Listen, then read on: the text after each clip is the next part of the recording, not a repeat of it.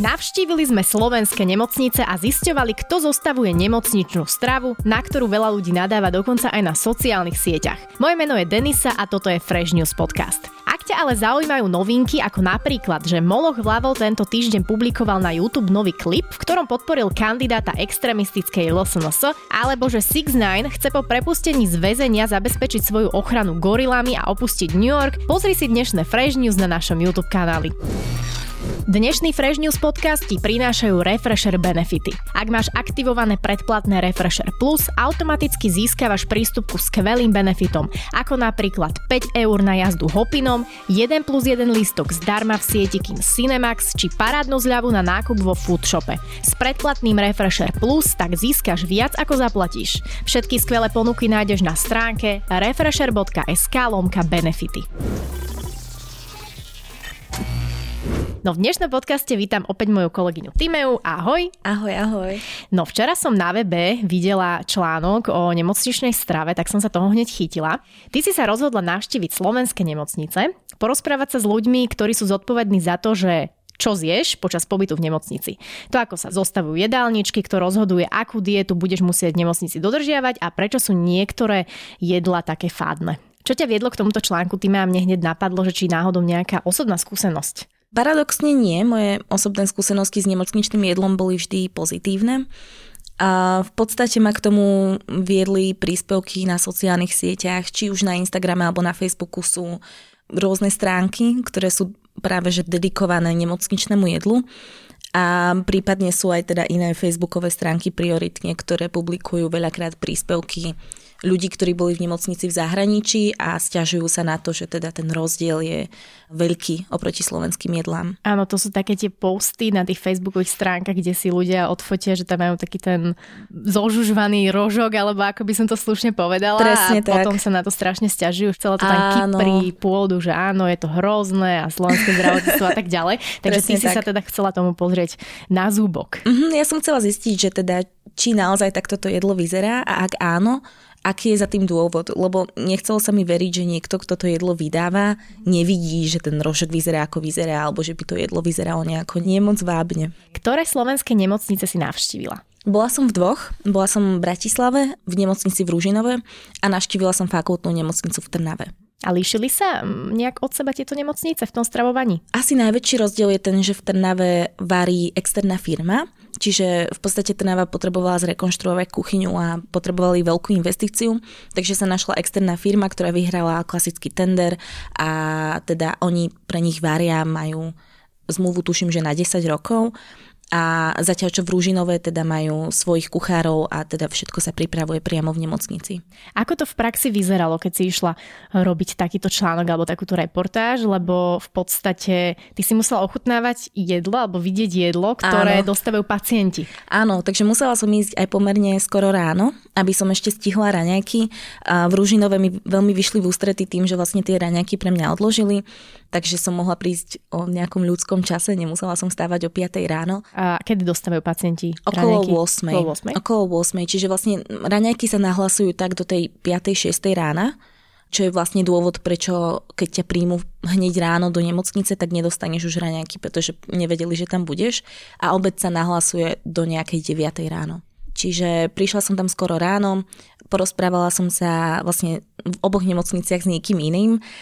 V Ružinove som sa rozprávala s hlavnou nutričnou terapeutkou, ktorá vlastne je zodpovedná za to, ako tie jedálničky vyzerajú Čiže nutričná ako keby terapeutka zostavuje tieto jedálničky? Presne. To je personál, ktorý má normálne vysokú školu, majú roky praxe, musia sa vzdelávať a vlastne vyznajú sa vo výžive ľudského tela a, alebo teda vo výžive človeka a oni vlastne zostavujú to, že čo sa bude variť a každý deň vlastne komunikujú priamo s kuchármi a s pomocnou silou. A v oboch nemocniciach to bolo takto, že v oboch nemocniciach zostavovala jedálniček takáto nutričná terapeutka? Vo svojej podstate áno, tým, že v Trnave máš externú firmu, tak vlastne tá externá firma má svoju dietnú sestru a aj nemocnica má svoj personál, ktorý sa vyznáva vo výžive. Čiže tam je tá komunikácia možno o toľko intenzívnejšia, že vlastne tá externá firma si musí zabezpečiť to, že navaria kvalitne a navaria vlastne to, čo mali naozaj navariť. A ty si tam bola asi v každej nemocnici jeden deň? Mhm, bola som tam niekoľko hodín. Niekoľko hodín a videla si aj, ako vyzerá ten jedálniček počas napríklad týždňa, že Áno. si ho priprave dopredu? Áno, my sme sa rozprávali aj o tom, že ako často vlastne majú pacienti to isté jedlo,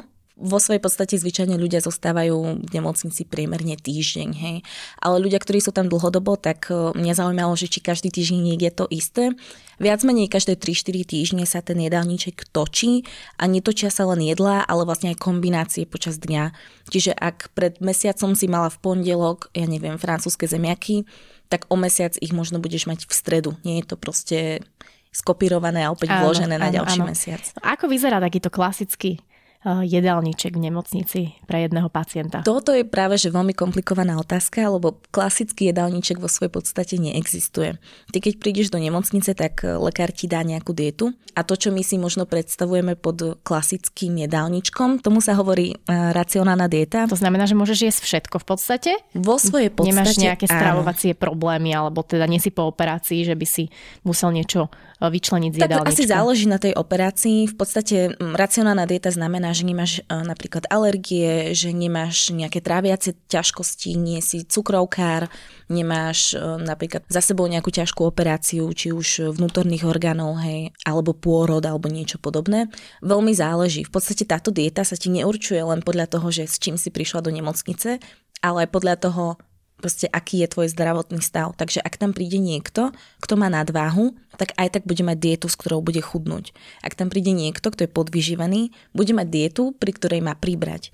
Čiže to nesúvisí len s tým, že podvyživený človek si dá operovať koleno a teda nepotrebuje žiadnu dietu, lebo tú dietu mu predpíšu na základe jeho celkového zdravotného stavu. Čiže podľa tohto, čo hovoríš, e, individuálne každý pacient, aj s tým, ako má teda hmotnosť alebo nejaké zdravotné problémy, má inú gramaž tej stravy, alebo je to zaradené do skupín. Existuje taký systém, ktorý sa volá dietný systém. Je to veľmi stará, veľmi veľká žltá kniha, v ktorej máš presne popísané desiatky kategórií tých diet a vlastne ľudia sa do tých kategórií zaradzujú.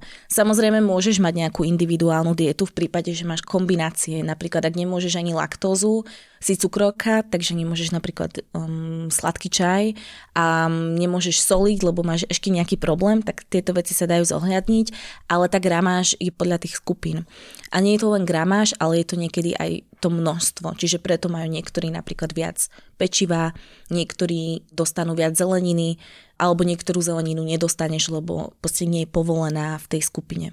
Trendy sa menia aj v stravovaní. Ide s dobou aj nemocnica alebo o, ten nemocničný systém. Ja som si niekde v tom článku našla dokonca, že z roku 1983 je ten ako keby, čo to mám povedať, prvý jedálniček zostavený. Áno, ten dietný ten systém. Dietný systém. Uh-huh. A dokonca v Čechách myslím, že to je ešte staršie. 50 rokov. Ešte áno. z 50 rokov. A doteraz sa ako keby dodržiavajú tieto princípy z tej doby. V podstate dietný systém um, znamená, že je tam predpísané, akým spôsobom sa určuje dieta, aké diety existujú a pre každú dietu tam máš predpísané nielen ingrediencie, ale veľakrát aj konkrétne recepty. A toto bolo presadené zákonom. To znamená, že nielen nutričná sestra alebo ten lekár, ale celá nemocnica, tak ako je, sa tým musí riadiť. Oni nemajú veľmi na výber. S tým, že do zákona sa časom vložila taká vsúka, že ten personál, napríklad nutričný terapeut, musí sledovať ani nie tak trendy, ako skôr nové vedecké objavy, ktoré sú teda relevantné a sú naozaj dokázané a podľa nich sa musí riadiť. Čiže ak by ti v 50. predpísali potravinu, ktorá je medzičasom na zozname zakázaných jedál alebo zakázaných ingrediencií, tak už ti ju nemôžu dať. Ale samotný princíp toho dietného mm, systému sa naozaj nezmenil. Ja som sa na toto pýtala, napríklad v Rúžinove viem, že sa snažia veľmi reagovať aj na tie trendy. Sice nemôžu napríklad na 100% uspokojiť vegánov. Áno, to Vegánska dieta opýtať, neexistuje áno. v tom dietnom systéme, čiže mm-hmm. ty mhm. nemôžeš ľuďom nedávať nič živočíšne, ale snažia sa čo najviac im výsť v ústretí. Ono tých vegánov aj pribúda, hej, kedy si to bol jeden človek zo 600 a možno nebolo až také náročné si spomenúť, že a vymeníme mu síre za soju ale teraz ich už je viac, do toho máme ešte viac ľudí s kombináciami, nejaké intolerancie, alergie a podobne. A väčšina ľudí v nemocnici sú starí ľudia, ktorí nie sú vegáni. Takže stáva sa to stále viac a viac komplikovaným vychádzať vlastne takýmto ľuďom v ústrety. Áno, to je dosť taká téma vegánstvo, vegetariánstvo v dnešnej dobe naozaj, ako sama tvrdíš, že pribúda ich. A to by ma zaujímalo, že keď taký zarytý vegán teda má nejaký, nedaj Bože, ťažký stav a teda musí ostať v tej nemocnici dlhšiu dobu, či si sa náhodou na to nepýtala, vedia nemocnice, že no dobré, taký zarytý vegán nebude jesť živočišnú stravu, aj keby mu teda čo bolo, možno v nejakom už veľmi zlom stave, ale vedia mu nejak výsť v ústrety, že ja neviem, dva týždne mu budú tú vegánsku stravu dávať, alebo čo si potom objedná tú vegánsku stravu, alebo... Do istej miery mu vedia výsť v ústrety, ale tu je dôležité povedať, že my si pod vegánskou dietou predstavíme také tie moderné jedlá, hej, že si dám Čínu, alebo dám si Indiu, alebo si dám tajskú kuchyňu. Kdežto v nemocnici proste, keď máš naozaj väčšinu pacientov vo veku 70-80 rokov, oni nielenže nezjedia vegánsku strávu, oni veľakrát nezjedia strávu, ktorú nepoznajú. Oni sú starí, sú chorí, veľakrát majú bolesti a potrebujú sa cítiť pohodlne do nejakej tej miery, do akej sa dá v nemocnici cítiť pohodlne. To je dôvod, prečo vlastne varíme ešte stále tak, ako sme varili pred 30 rokmi alebo pred 20 rokmi neviem teda, ako tvoja babička, ale moja by nikdy nezjedla napríklad soju s čínskou zeleninou, hej? Stačí, že to nazveš vok. Ale nie sú to také tradičné jedla pre Presne, úplne stačí, že to nazveš vok so sojou a ona to nezie. Takže toto je taký problém. Ale snažia sa im výsť v ústrety s tým, že existuje vegetariánska dieta v tom dietnom systéme. Tá sa normálne dáva aj na predpis niektorým ľuďom, aj ľuďom, ktorí nie sú vegetariáni. Takže oni dostanú vegetariánsku dietu s tým, že ak je v ten deň možné to zameniť, tak im to zamenia. Ale im tam musia sedieť tabulky, musím tam sedieť energetický príjem, musia tam sedieť všetky makrá a mikra a v prípade, že proste sú na diete, ktorá je šetriaca, čiže nemôžu niektoré veci, ktoré zaťažujú tráviaci systém zjesť, tak môže sa stať, že dostanú proste cottage cheese alebo ja neviem, niečo, čo je ľahké, možno cottage cheese nie je dobrá voľba, nie som nutricionistka, takže museli by sme si to overiť, ale môže sa to stať. A potom je to vlastne na rozhodnutí pacienta, že to nezie. V prípade, že to, že nie je, spôsobuje zdravotné problémy, tak e, viem, že je možné kontaktovať dietnú sestru alebo hlavnú sestru na tvojom oddelení, aby ťa prepojila na niekoho z toho dietného oddelenia a môžete sa porozprávať o nejakej výnimke. Ty to tam píšeš aj v článku v nejakom podnadpise. Je pravda, že v nemocnici sa dáva veľa pečiva? Lebo aj tie fotky, aj tie posty, ktoré väčšinou postujú tí ľudia na tú Facebooku Majú stránku, samé rožky. sú, tam samé biele rožky a ty to tam aj niekde píšeš, že prečo je to tak a ak je to tak. Lebo... Jasné. Mne to udrelo do očí na, práve na sociálnych sieťach, lebo kebyže idem za svojim lekárom všeobecným a poviem mu, že jedávam biele rožky, tak možno mi povie, že to nie je úplne najlepší nápad, že veď môžem jesť celozrné alebo aspoň viaczrné. A v podstate biely rožok je niečo, čo naozaj všetci zjedia a je to niečo, čo sa pomerne ľahko strávi. Napríklad v šetriacej diete ti nemôžu dať niečo, čo má zrniečka, pretože ti to zostane v tráviacom trakte. Takže to je jeden z dôvodov, prečo je tam veľa pečiva. Mm, druhá vec je, že v nemocniciach zrovna práve v oboch, kde som ja bola, vydávajú s raňajkami aj desiate. Takže Čiže niekedy... si to človek, pacient musí odložiť, hej? Áno, niekedy je ten tretí rožok na desiatu, ale ty keď si to odfotíš na tej tácke s tým, že ha, dostal som tri rožky a čo s tým mám robiť, tak to vyzerá blbo. Ale kebyže si pozrú vlastne vytlačený jedálniček, každé oddelenie musí mať niekde viditeľne vycapený jedálniček, tak zistí, že to je vlastne tvoja desiata. Takže záleží aj od toho. Na túto otázku ja som dostala takú zaujímavú odpoveď, ktorá so mnou dosť zarezonovala, že v nemocnici nedostávaš to, čo by si chcela, ale to, čo je v tej chvíli pre teba zdravé. A hoď ako paradoxne to znie, pri všetkých tých trendoch, ktoré teraz máme práve aj o tom, že biele pečivo je zlé alebo že múka je zlá, tak niekedy biele pečivo je to najlepšie pre teba. V rámci toho ako keby liečebného procesu, v ktorom sa nachádzaš. Nemocnica ti nebude dávať dietu, ktorú by si mala dodržiavať celý život, pokiaľ nie si napríklad diabetik a musíš byť teda na diete naozaj celý život, oni ti predpíšu dietu, ktorú potrebuješ, aby si sa vedela vyliečiť z toho, s čím sa liečiš. Čiže je úplne možné, že pri odchode z nemocnice ti lekár povie, že no a teraz vám odporúčam jesť niečo iné. Alebo ti povie, že by si v tom mala pokračovať. Ja si myslím, že najväčšia chyba mm, aj pri týchto príspevkoch je, že my strašne málo komunikujeme s tými ľuďmi v nemocnici. Je oveľa jednoduchšie si to odfotiť a vycapiť to na Instagram s tým, že my vlastne nevieme, či človek nepohol niečím na tej tácke, či tam nepriložil nejaký lekvár, ktorý mal proste zo včera ešte, odložený. Áno, nenechal plesnivý rožok niekde v šuflíku a Presne nezo, tak, nevybral hej. ho, neodfotil ho. Takže jedna vec je, že naozaj sa nedá každý takýto príspevok overiť, aj keď spočiatku som mala takúto obrovskú nejakú predstavu novinársku, že ako ja si to overím, ale nie je možné vlastne niekedy ani vypatrať, že kto tú fotku poslal. A keď to bolo pred niekoľkými mesiacmi, tak ten človek si naozaj dôveryhodne nebude pamätať, že čo dostal na raňajky. Ale druhá vec je tá, že ľudia, ktorí sa stiažujú málo kedy, sa stiažujú aj priamo na mieste. A to je to najlepšie riešenie, ak sa ti zdá, že máš málo, že máš veľa, že máš niečo, čo by si nemala zjesť, tak proste treba osloviť hlavnú sestru. Ak to nevie tá sestra vyriešiť na oddelení, tak e, môže ťa prepojiť či už s detnou sestrou, s nutričnou terapeutkou, podľa toho, koho majú v tej nemocnici. Takže reagujú nemocnice na takéto stiažnosti pacientov? Áno. A reagujú áno. aj napríklad na tie sociálne siete, keď e, teda vedia o tom asi, že sa niečo takéto deje? Vedia o tom, dokonca jeden z príspevkov, ktorý som našla, bol priamo z Trnavskej nemocnice a oni o tom vedeli, lenže ako som vravela, niekedy je naozaj nemožné vypatrať, že kto to je a kebyže marketingové oddelenie alebo nejaké komunikačné oddelenie sa celé dni zaoberá tým, že na každý komentár odpíše, tak nemajú čas proste riešiť iné problémy. Takže nezaoberajú sa tým nie preto, že ich to nezaujíma, ale preto, že je to proste nad ľudské sily overovať takéto anonymné príspevky. Ak im príde normálne stiažnosť, tak to riešia na mieste, dokonca viem, že v Trnave tým, že tam je externá firma, tak oni si zbierajú feedback No že aj ten feedback ti príde mailom o 2-3 týždne, kedy ty si už veľmi nepamätáš, že či bolo dobré, či nebolo dobré. Máš nejakú takú predstavu, že bolo to fajn, alebo že ti nechutilo, ale už si nepamätáš presne. Čiže naozaj najlepšie a dokonca nielen keď sa chceš posťažovať, ale aj keď chceš pochváliť, je urobiť to na mieste a povedať to proste sestre alebo mm-hmm. lekárovi. Či to nie je taká ideálna predstava možno, že vždy ti tá vrchná sestra vyhovie, že máme nedostatok sestier a keby teraz všetci sa tam začali stiažovať na jedlo, len že nechcú tento rohlík, ale teda chcú celozrné pečivo, že či to uh, naozaj aj v realite je tak, že tie sestry to vypočujú a či vymenia aj to jedlo napríklad, keď Jasné. niekto povie, lebo tu som videla tiež, že na internete niekde nahnevaný pacient sa online stiažuje, že dostal sír, pričom bezlaktozovú dietu.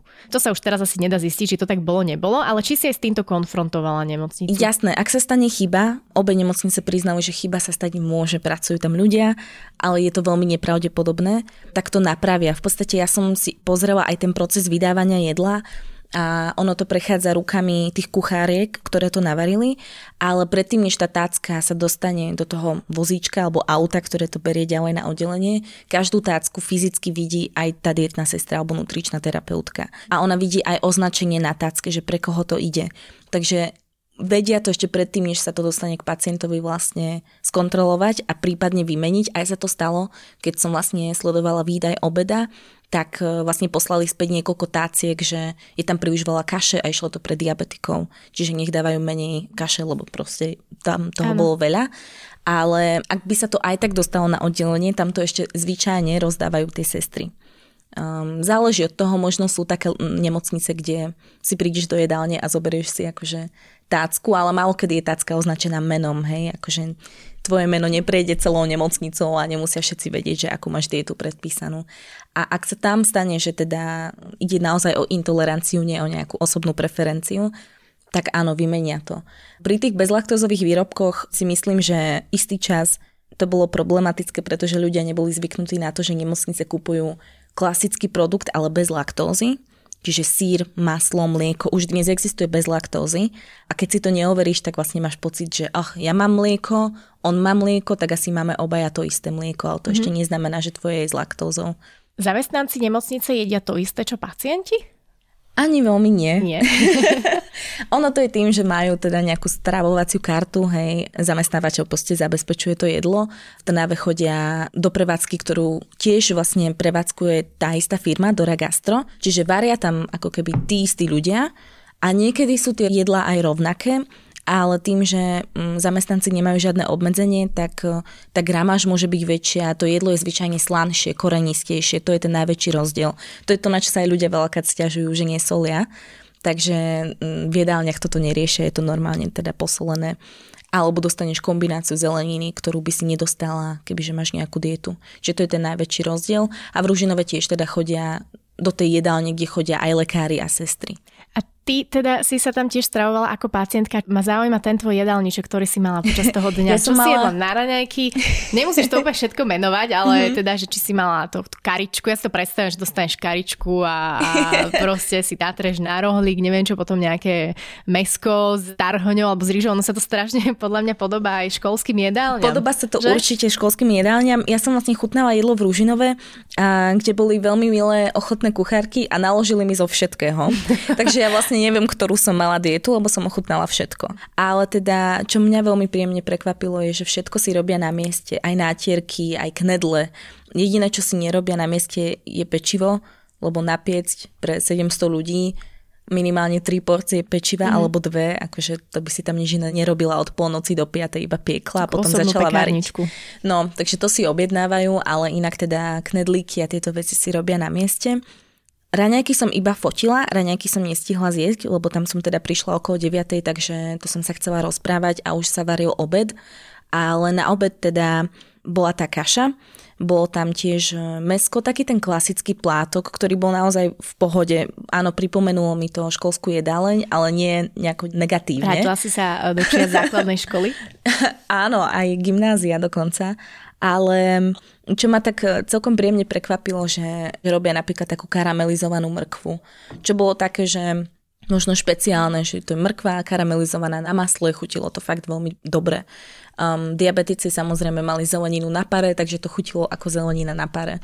Akože nemala som z ničoho ten taký dojem, že by to bolo odflaknuté alebo že by to bolo zlé. Skôr osobná preferencia, hej, že ja napríklad nerada jem bravčové plátky a teda mi proste nebudú chutiť. Alebo ak nemáš rád žemlové knedle, tak nikdy nebudeš s tou knedlou proste spokojný. Veľakrát varia veci aj tak, aby to bolo logisticky proste udržateľné. Že ak robíš nejakú knedlu, a chceš, aby aj napríklad diabetici alebo celiatici mali knedlu, tak vyberieš takú ingredienciu, ktorú môžu proste zjesť. Takže... Aby to bolo také ekonomické. Presne, aby si nemusela mm-hmm. robiť dva druhy ako keby prílohy. Alebo ak robíš zeleninu na pare, tak to môže zjesť aj človek, ktorý má racionálnu dietu. Hej, pri najhoršom to preleješ šťavou, olejom, niečím. Takže ja si myslím, že veľakrát to je naozaj ani nie o tom, že chcú ušetriť, aké do istej miery to je určite o peniazoch, ale aj tým, že proste tam tie ženy pracujú od 5 rána a kebyže majú robiť ešte viac variácií, než koľko existuje, tak si myslím, že by nikto v nemocnici nevaril. Áno, viem si predstaviť, že tie pani kuchárky v tom musia mať takú celoživotnú rutinu, lebo mm-hmm. naozaj, že varia celý život pre tých pacientov asi ten istý jedálniček. Teraz zrazu by im tam prišla nejaká nová knižka ako z 1983 a zrazu Presne by museli tak. podľa nejakých modných uh, trendov stravovacích. Toto by bola ináč dobrá téma pre čo jeho aj do podcastu. ja si myslím, že čo je by mohol týždeň variť doma nemocničné jedlo. že ako by to ano, dopadlo. Áno, mohol by urobiť taký test. Ako často sa stáva to, že rodina alebo priatelia donesú jedlo pacientom? Či to vôbec môžu robiť? Mm-hmm. Za akých podmienok? Úplne bežne sa to stáva. Môžu, nemôžu je taká skôr otázka asi nejakej, ja neviem, morálky, než mm-hmm. otázka zákona. Solnička je hneď prvá vec, druhá vec je ovocie a tretia vec sú potom presne celé, že domáce varené jedla v obedároch. Oni majú vlastne v Trnave napríklad majú pacienti na každom oddelení aj spoločnú chladničku a veľakrát akože sa stalo, mi povedali, teda pani Jamrichová, ktorá tam vlastne vedie tú kuchyňu, tak ona mi povedala, že koľkokrát otvorila na oddelení chladničku a naozaj tam boli, že bôčiky, francúzske zemiaky alebo niečo, čo naozaj má takú kombináciu, že si ani nevieš predstaviť, kto by to mohol jesť. A to neboli oddelenia, že zlomeniny. To boli oddelenia, že proste starí ľudia, ktorí majú fakt vážne zdravotné problémy. Ono to je tak, ty keď máš predpísanú dietu a nemáš doma soliť, ale celý život solíš, lebo proste máš dietu na háku, alebo si zabudla na to, čo ti povedal lekár, alebo nechodíš tak často k lekárovi, tak keď prídeš do nemocnice, tak tebe proste dajú tú dietu, že nebudeš soliť, teda dostaneš nesolené jedlo. Takže jasné, že ešte to nechutí, rodina ti doniesie solničku necháš si doniesť obed do postele. Schováš čo... si ju do šuflíčku, no jasné, len čo sestra odíde, tak akože dosolíš. Áno, áno. Ale potom sa stane to, že keď ti robia nejaké merania, tak ľuďom vlastne tomu personálu nepasuje, že prečo priberáš, prečo chudneš, prečo máš také čísla, aké máš, aj keď by si ich nemala mať, lebo však my tomu človeku nesolíme, nesladíme mu čaj a aj tak má proste zlé hodnoty v krvi napríklad. Čiže to je úplne bežná vec a ak je to niečo naozaj závažné, že teda tá dieta ako mne zdôrazňovali to, že dieta tak či onak je súčasťou toho liečebného procesu. Ale ak máš nejaký taký problém, že to jedlo by ti mohlo fakt ublížiť, tak e, ak sa nedá pohnúť pacientom, tak sa snažia pohnúť tou rodinou a trošku im dohovoriť, že teda naozaj to, čo bude jesť, ovplyvní tú kvalitu jeho života. Dokonca to, či sa vylieči alebo nevylieči, ak hovoríme o chorobách, ktoré teda sa dajú úplne vyliečiť. Takže na to si dávajú pozor. Na druhej strane nie sú vždycky takto striktní. My sme sa rozprávali aj o prípadoch pacientov, ktorí sú na smrteľnej posteli, tí pacienti sú tam dlho. To už aj tá pani kuchárka si pamätá, že jo, toto sú tie tacky, ktoré idú proste na to oddelenie. A tam tí ľudia veľakrát vedia, že toto je ich posledné jedlo. Oni proste vedia, že z tej postele sa už nepostavia. A zvykli si zapýtať niečo. Tak taký čas, keď sa dohodnú vlastne aj s tým oddelením, že dobre urobíme výnimku, tak spravia výnimku. Že ako keby je tam tá ľudskosť, ale keby, že toto majú robiť pri 700 ľuďoch alebo väčšej nemocnice pri 1000-2000 ľuďoch, tak ja si to naozaj neviem predstaviť. Možno nejaké menšie sa dajú, ak je to naozaj nejaká okresná nemocnica v menšom meste, tam si viem skôr predstaviť takýto individuálny prístup, ale myslím si, že my proste nemáme ten systém taký a že ľudia, ktorí zostavujú ten systém, sú veľmi ďaleko od ľudí, ktorí reálne ten systém musia dodržiavať každý deň a váriť podľa neho. Čiže to je to isté ako so školstvom alebo s inými sektormi na Slovensku. A je tam dostatočne veľa kuchárok alebo tých zamestnancov? Vôbec nie. No. Vôbec nie. A... Že na také množstvo mne to napadlo o, skrz toho, že si povedal, že naozaj tá jedna nemocnica tam variť pre koľko cez tisíc ľudí mm-hmm. v mhm. niektorých nemocniciach. Si neviem predstaviť, koľko ľudí to varí. Niekoľko. Nie, 10. možno aj menej, možno no. aj 5. A v podstate tu je viacero tých problémov. Hej, poprvé samozrejme, že nemocnice, tak ako aj školské kuchyne, majú technológie, vďaka ktorým sa dá variť pre veľké množstvo ľudí. Tam to nevyzerá tak, že máš veľký hrniec a čakáš 20 minút, kým sa ti skaramelizuje cibula, hej, lebo si tam dala kilo cibule. Takže je to trošku iné, ale táto technológia je extrémne drahá, aj v miliónoch eur sa môže pohybovať, takže nie každá nemocnica ju už modernizovala z tých strojov, ktoré si kúpili pred desiatkami rokov alebo ich dostali. To je jeden problém. Ale druhý problém je, že veľakrát za tie platy tam chodia skôr starší ľudia, ktorí napríklad už inde nedostanú zamestnanie. Alebo sú tam ľudia, ktorí celý život tam pracovali a teraz po 30 rokoch si už nebudú hľadať novú prácu. Ale mladý človek, ktorý teraz dokončí, je vyučený za kuchára, tak on chce proste mať Instagram a chce byť influencer a chce byť cool kuchár z nejakej z reštaurácie. Presne tak, no. reštiky. Takže on Jasné. nepôjde variť za pár stovák, hej, lebo nebudeme sa tváriť, že je to dobre platené, za pár stovák ten človek proste nepôjde variť do nemocnice. Takže to je tiež jeden z dôvodov, prečo nemáme niekedy nové recepty, lebo naviesť niekoho, kto 20-30 rokov varí fakt rovnako, k tomu, aby použil inú ingredienciu, netuší, ako dlho sa varí, netuší, ako sa dá okoreniť. To trvá proste dlho. Keď mi nechutí i nemocničné jedlo a nemám uh, rodinu ani dostatočne veľa priateľov, ktorí by mi donesli to jedlo, môžem si ho objednať donáškou? To, to by ma zaujímalo, že či to tam um, funguje, že si teda zavolám na nejakú donáškovú službu a poviem, že na izbu číslo neviem koľko. Vieš čo, ak máš... jeden vok. ak máš vychádzky, tak si môžeš pre to jedlo ísť dole a ja by som odporúčala ho dole aj zjesť, lebo hore ti hneď povedia, že to nie je vhodné a to asi nechceš počuť, aj keď to bude pravdepodobne pravda. Ale stáva sa to, jasné, aj do bufetov chodia tí ľudia, fornety si kupujú proste na kila, obložené bagety a podobne. A zase, tá bageta sama o sebe pre zdravého človeka nemusí byť nič zlé, ale jednoducho nikdy takú bagetu nedostaneš na mm-hmm. raňajky v nemocnici. Koľko stojí taká strava pre pacienta? Ako sa to um, pohybuje? Na to majú vlastne tabulky, ktoré tiež teda súvisejú s rozpočtom nemocnice a tu určuje z veľkej časti štát. Ak je to súkromná nemocnica, tak ešte majú nejaké svoje peniaze. V Rúžinové to bolo niečo cez 3 eurá na celý deň na osobu. To je tá čistá suma, čiže tá suma je vyššia a keď odrátaš energie, plat pre kuchárky, ja neviem, technológie a podobne, tak proste ti zostanú nejaké 3 eurá. V Trnave tam som zase vedela celú sumu, to bolo niečo cez 9 eur a to je teda na celý deň vrátanie všetkého, takže z toho sa ešte platí tá rekonštrukcia, energie, zase personál a zo zbytku sa potom vlastne varí. Oni mi povedali, že je to ako tak dosť, ale to je vlastne tým, že sú to pomerne veľké nemocnice. Čiže keď má 700 ľudí krát 3 eurá, tak z toho sa dajú dobre nakúpiť ingrediencie, dá sa dobre proste ako keby nájsť nejaký deal. Ale samozrejme nemocnice musia Eh, si toto jedlo zaobstarať. Čiže cez verejné zaobstarávanie. Nie je to tak, že dietná sestra si v pondelok pozrie leták do supermarketu a že ach, tu sú lacné zemiaky, tak urobíme francúzske zemiaky, lebo je tam akcia. Mm. Vôbec nie. Nemáš nejakú skúsenosť zo súkromnej nemocnice? Lebo tam som tiež videla eh, nejaký príspevok slečny alebo pani, ktorá hovorila, že ju to stálo nejakých 120 eur, mm-hmm. cez 120 eur vlastne asi tá strava aj s pobytom na jeden deň mm-hmm. v nemocnici a že to bolo teda veľmi delikátne a úžasne sa tam o ňu starali. Keď je takáto nutričná terapeutka v štátnej nemocnici a vie presne, že teda toto jedlo v tejto štátnej nemocnici je vyvážené, je to všetko perfektné, tak prečo v tej súkromnej nemocnici, čo tam sa im snažia dať väčšie množstvo, alebo nech to pekne vyzerá, mm-hmm. alebo je to rovnako nutrične vyvážené? Ono by to malo byť rovnako nutrične vyvážené. Ono to je jedno, či si štátna alebo súkromná nemocnica. Ak si nemocnica, máš ten štatút, tak musíš uh, zákony ktoré sa týkajú zdravotníctva, proste dodržiavať.